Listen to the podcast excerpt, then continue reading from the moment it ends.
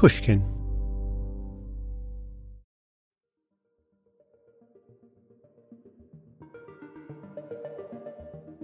Hey there, listeners. Tim Harford here. I wanted to introduce you to another podcast we really like here at Cautionary Tales.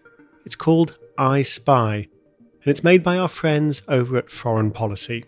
The idea is pretty simple. On each episode, they get one former spy from around the world to tell the story of one operation. Then they edit out the questions so that all you hear is the spy describing the mission. I don't want to give too much away. I will just say that each episode, each story is incredibly dramatic. The host of the show is Margot Martindale. You might remember her from the F X show The Americans. She played Claudia, the K G B handler. Anyway, as a bonus to you loyal listeners, we are inserting one of the episodes of I Spy into our feed. It's called The Cassandra, and it features a C I A analyst posted in Vietnam in the last days of the war. If you like it, and I did, you can hear part two over at I Spy. And that's it. Enjoy the show.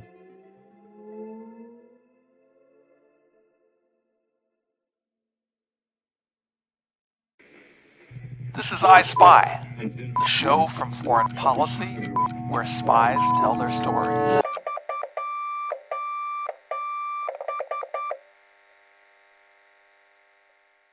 It turned out this guy had wormed his way into the center of the Communist command for the Saigon area and the Delta. He had access to all their secrets. This guy, Tu Hackle, from our standpoint, was the walking equivalent of having a spy in Hitler's bunker.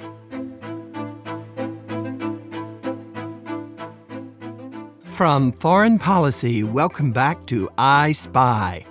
On each episode, we get one former intelligence operative to tell the story of one operation. I'm Margot Martindale. Frank Snepp was a C I A analyst based in Saigon during the Vietnam War.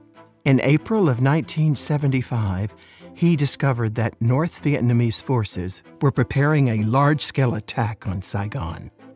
Snepp wrote reports about the coming offensive based on information from his best source, a communist defector named Tu Hackle.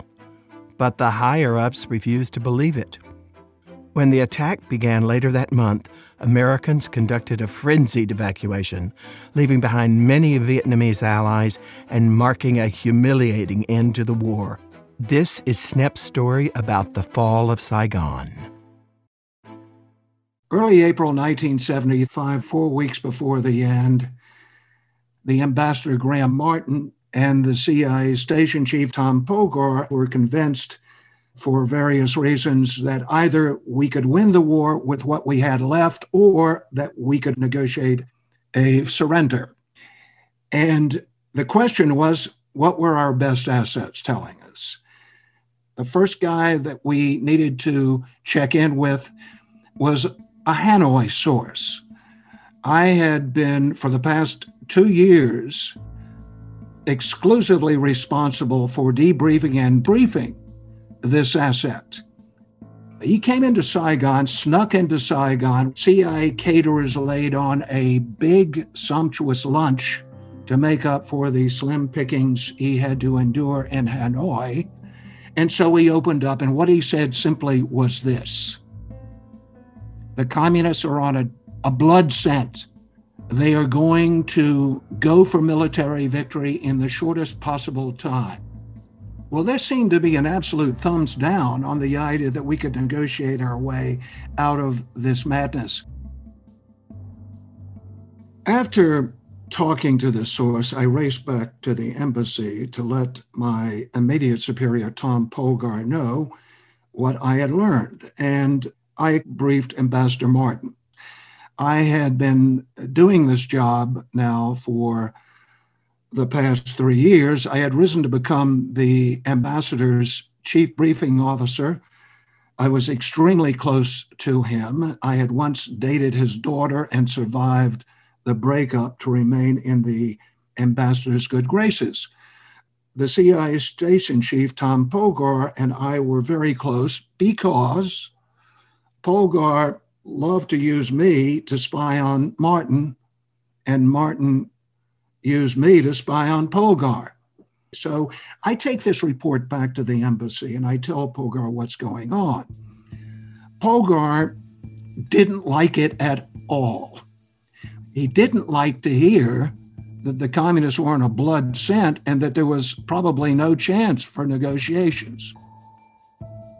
So he tried to minimize this intelligence, and he proceeded with the idea that we could somehow sucker the other side into negotiations.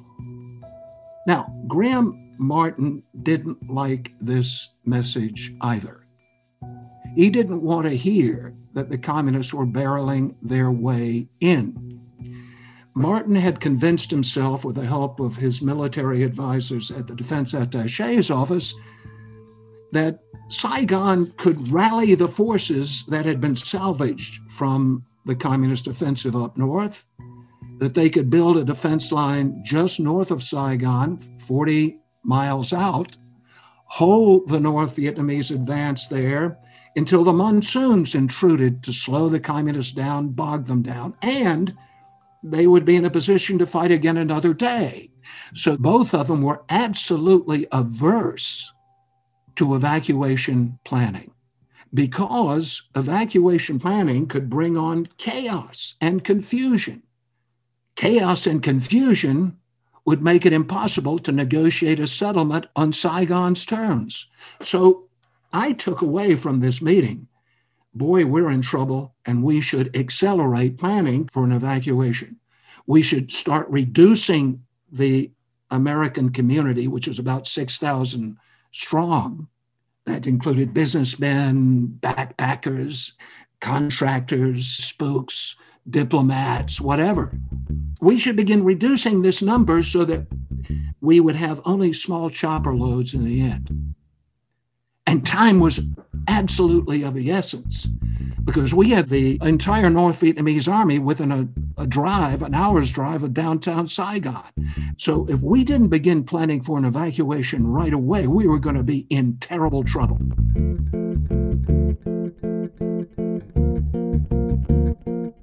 In addition to the Americans in Saigon, we had another evacuation priority, the Vietnamese. And Polgar, my boss, asked me at one point to try to compute the number of Vietnamese we'd have to evacuate in an emergency. And I said, holy smoke, how do I do this? Well, I sort of spitballed, and I said to myself, well, we have the people who've worked for U S agencies over the years. If we factor in the number of family members they're likely to want to take out, then here's the figure, one point seven million people.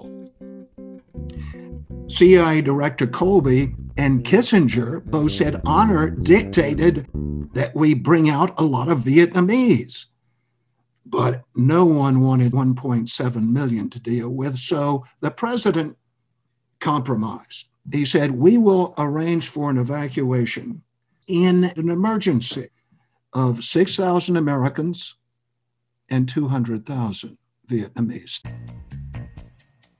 Within a week, I met with our second major intelligence asset. His code name was Tu Hackle. Tu Hackle was an extraordinary man. I mean, extraordinary. Tu Hackle had been recruited by South Vietnamese police in nineteen sixty. He had been a devoted communist, had defected from the communists because they were too bloodthirsty for him. And the police had picked him up, loved his background. They told him, look, we'll send you back into hostile territory, into enemy territory, posing as a loyal Viet Cong, but you'll be working for us as an informant. He agreed to that, and eventually the C I A began to share control responsibility for him. And it turned out this guy had wormed his way into the center of the communist command for the Saigon area and the Delta. He had access to all their secrets. This guy, Tu Hackle, from our standpoint, was the walking equivalent of having a spy in Hitler's bunker.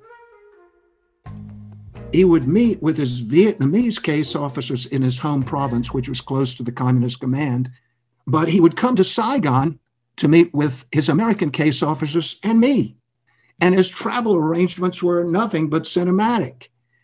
He would go to a hospital in his home province of Tay Ninh, in Tay Ninh City. He'd get on a gurney, pull a sheet over him, and pretend to be dead. Then his Vietnamese case officers would haul him out to an aircraft, put that gurney on the aircraft, and he would come to Saigon to meet with me and or his American case officers. He often came dressed as a woman, and he was addicted to Budweiser beer. The United States had dropped Budweiser beer over the Ho Chi Minh Trail system from time to time to try to slow down North Vietnamese infiltrators. So Budweiser was a big favorite among the communists. And this guy, this double agent, Tu Hackle, loved it. He also adored Salem cigarettes, which were Ho Chi Minh's favorites. So before getting down to business, he'd insist on savoring these delicacies. And when he was done, he would begin to talk turkey. Tu Hackle said that the communists were bent on total military victory. He said that they were going to seize all the territory north of Saigon within the next few days and would be looking for any opportunity to slam into the capital itself and take it militarily. Most importantly, he said explicitly that all the talk of negotiations was a pure sham, a deception tactic engineered by Hanoi to throw us off balance. Now, what that meant was that Polgar was off his rocker if he assumed the communists were going to negotiate a surrender. Tu Hackle was telling us the communists had had it with the negotiations. Now, Tu Hackle told us something else. Key. He said the communists had captured American aircraft and South Vietnamese aircraft up country, and that they were moving those aircraft within range of Saigon.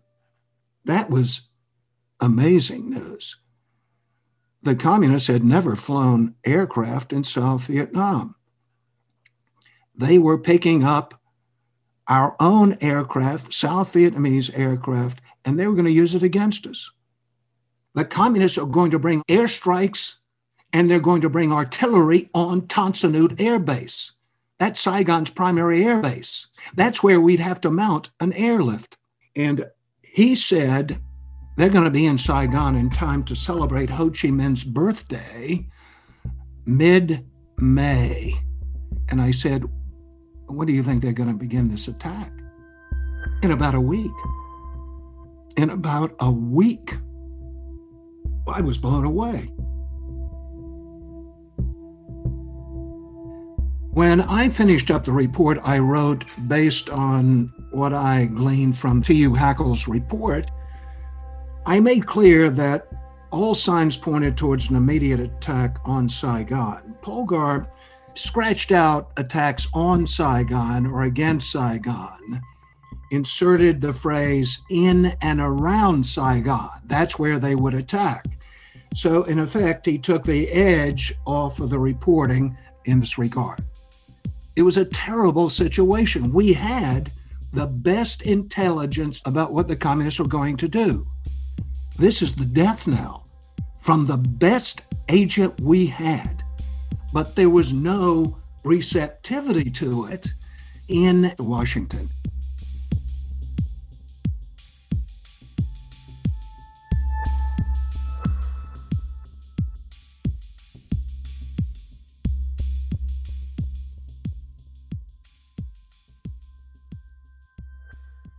You're listening to I Spy, a production of Foreign Policy. We'll be right back.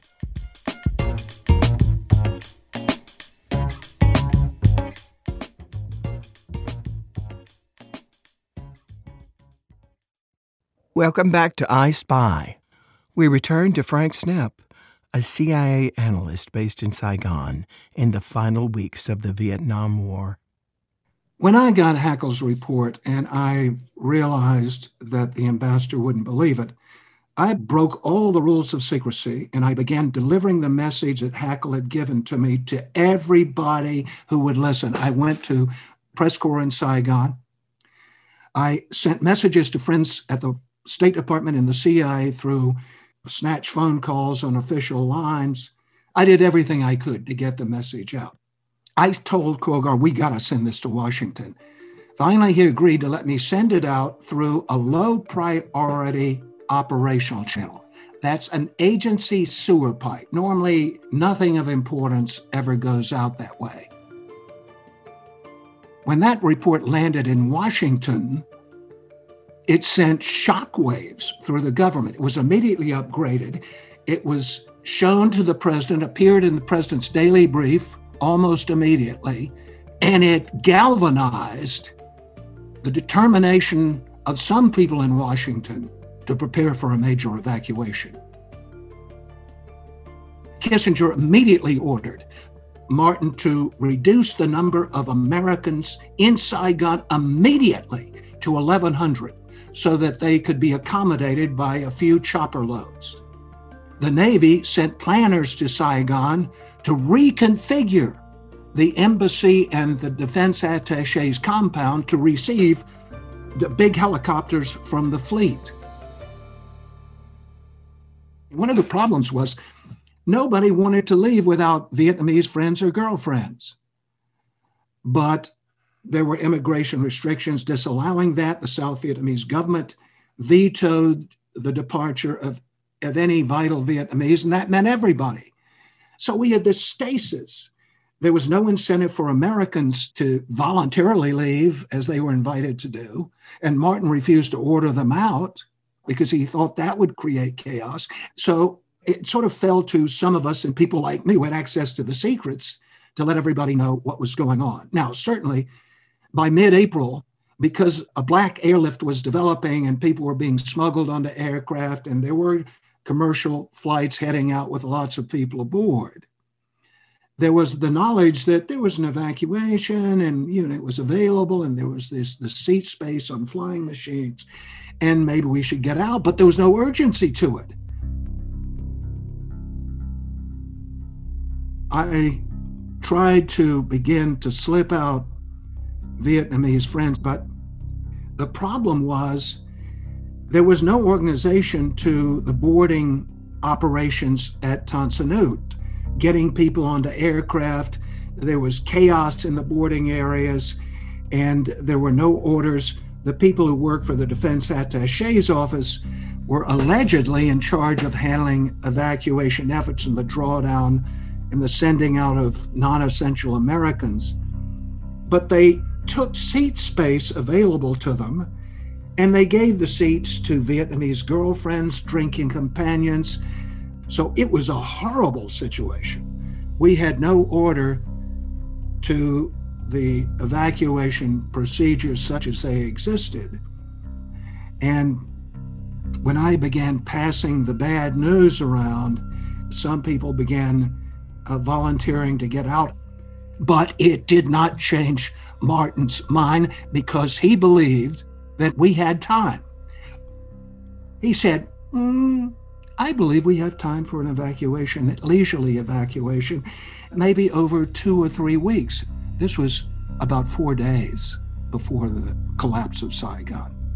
In fact, Martin and Polgar now were dead set on arranging a negotiated settlement based on getting rid of the president of the country, Nguyen Van Thieu, because they were convinced that once they got Nguyen Van Thieu out of the country, the communists would settle for a peace. And that's exactly what they did. Martin and Polgar asked me to write a new assessment of the military situation. They said, make it as scary as you can, because we're going to use it to terrorize Nguyen Van Thieu into resigning. Martin took that assessment to Thieu. Thieu read it. He was persuaded he had indeed lost the mandate of heaven. And on April twenty-first, the evening of April twenty-first, he went on television and told the country, I'm leaving, I'm stepping down. Now, this was good news to Martin and Polgar. The way is now clear, they thought, to open negotiations with the communists. So Martin calls me into his office the morning of April twenty-fifth, and he says, Frank, I've got an assignment for you. At this point, I was surprised he was even talking to me because I was in such disagreement with him. He said, this evening, you are going to smuggle Nguyen Van Thieu to Tan Son Nhut Air Base so he can catch his black flight out of the country.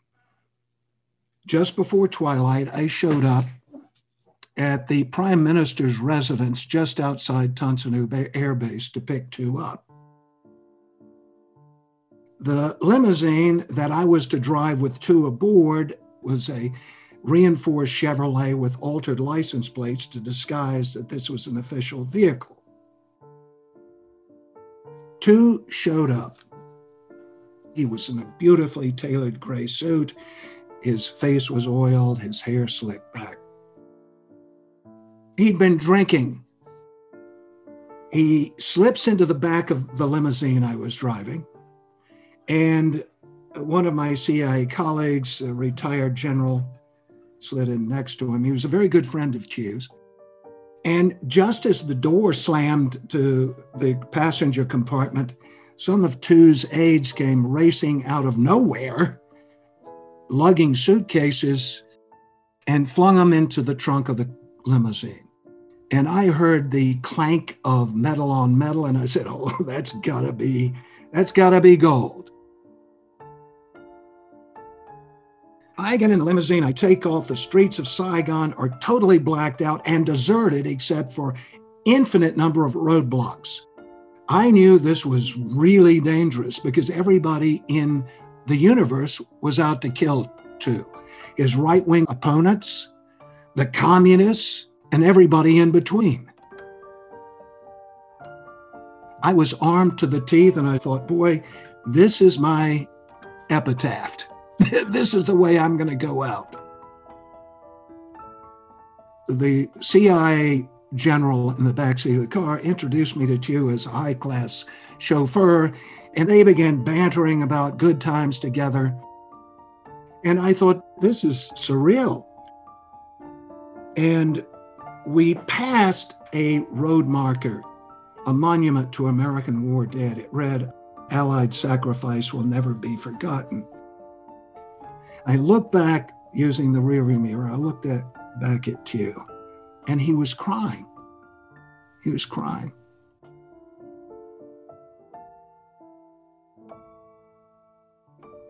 And I drove on. Thank God we made it. We wade through the roadblocks. I don't know how it happened. I pulled out onto the tarmac. It was totally blacked out, and I cut my headlights. And I nearly ran over Tom Polgar, my boss. I didn't see him. He ran, he was running across the tarmac. I pull up to the aircraft, and Thieu leans over the seat and grasps my hand. It was iron grip. And he said, Merci, thank you, thank you. Thieu jumped out of the car, raced for the aircraft. Martin later told me that the only thing he had said to Thieu was goodbye. And he was rejoicing, because he believed Thieu's departure would change everything. It would nullify the meaning of Tu Hackle's report. It would open the way to negotiation. And the steam began to go out of evacuation efforts.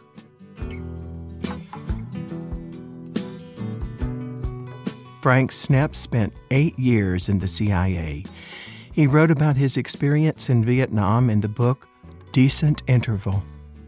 You'll hear part two of his story in our next episode.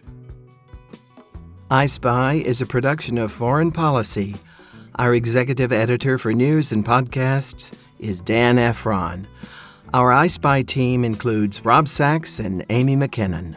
If you like the show, please subscribe on your favorite platform and leave us a review. If you have tips or suggestions, please write to us. I Spy at foreign policy dot com. I Spy is made possible through the support of Foreign Policy readers. If you're interested in not just espionage, but smart geopolitical news and analysis from Washington and around the world, please consider subscribing.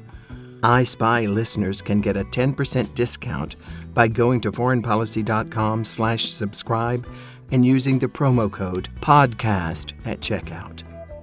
Next week on I Spy, Snepp boards one of the last American helicopters to leave Saigon. We began heading towards the coast, and the communists were firing. And somebody in the helicopter screamed, "We're taking fire, we're going to go down." I was beaten. That's next week on I Spy. I'm Margot Martindale.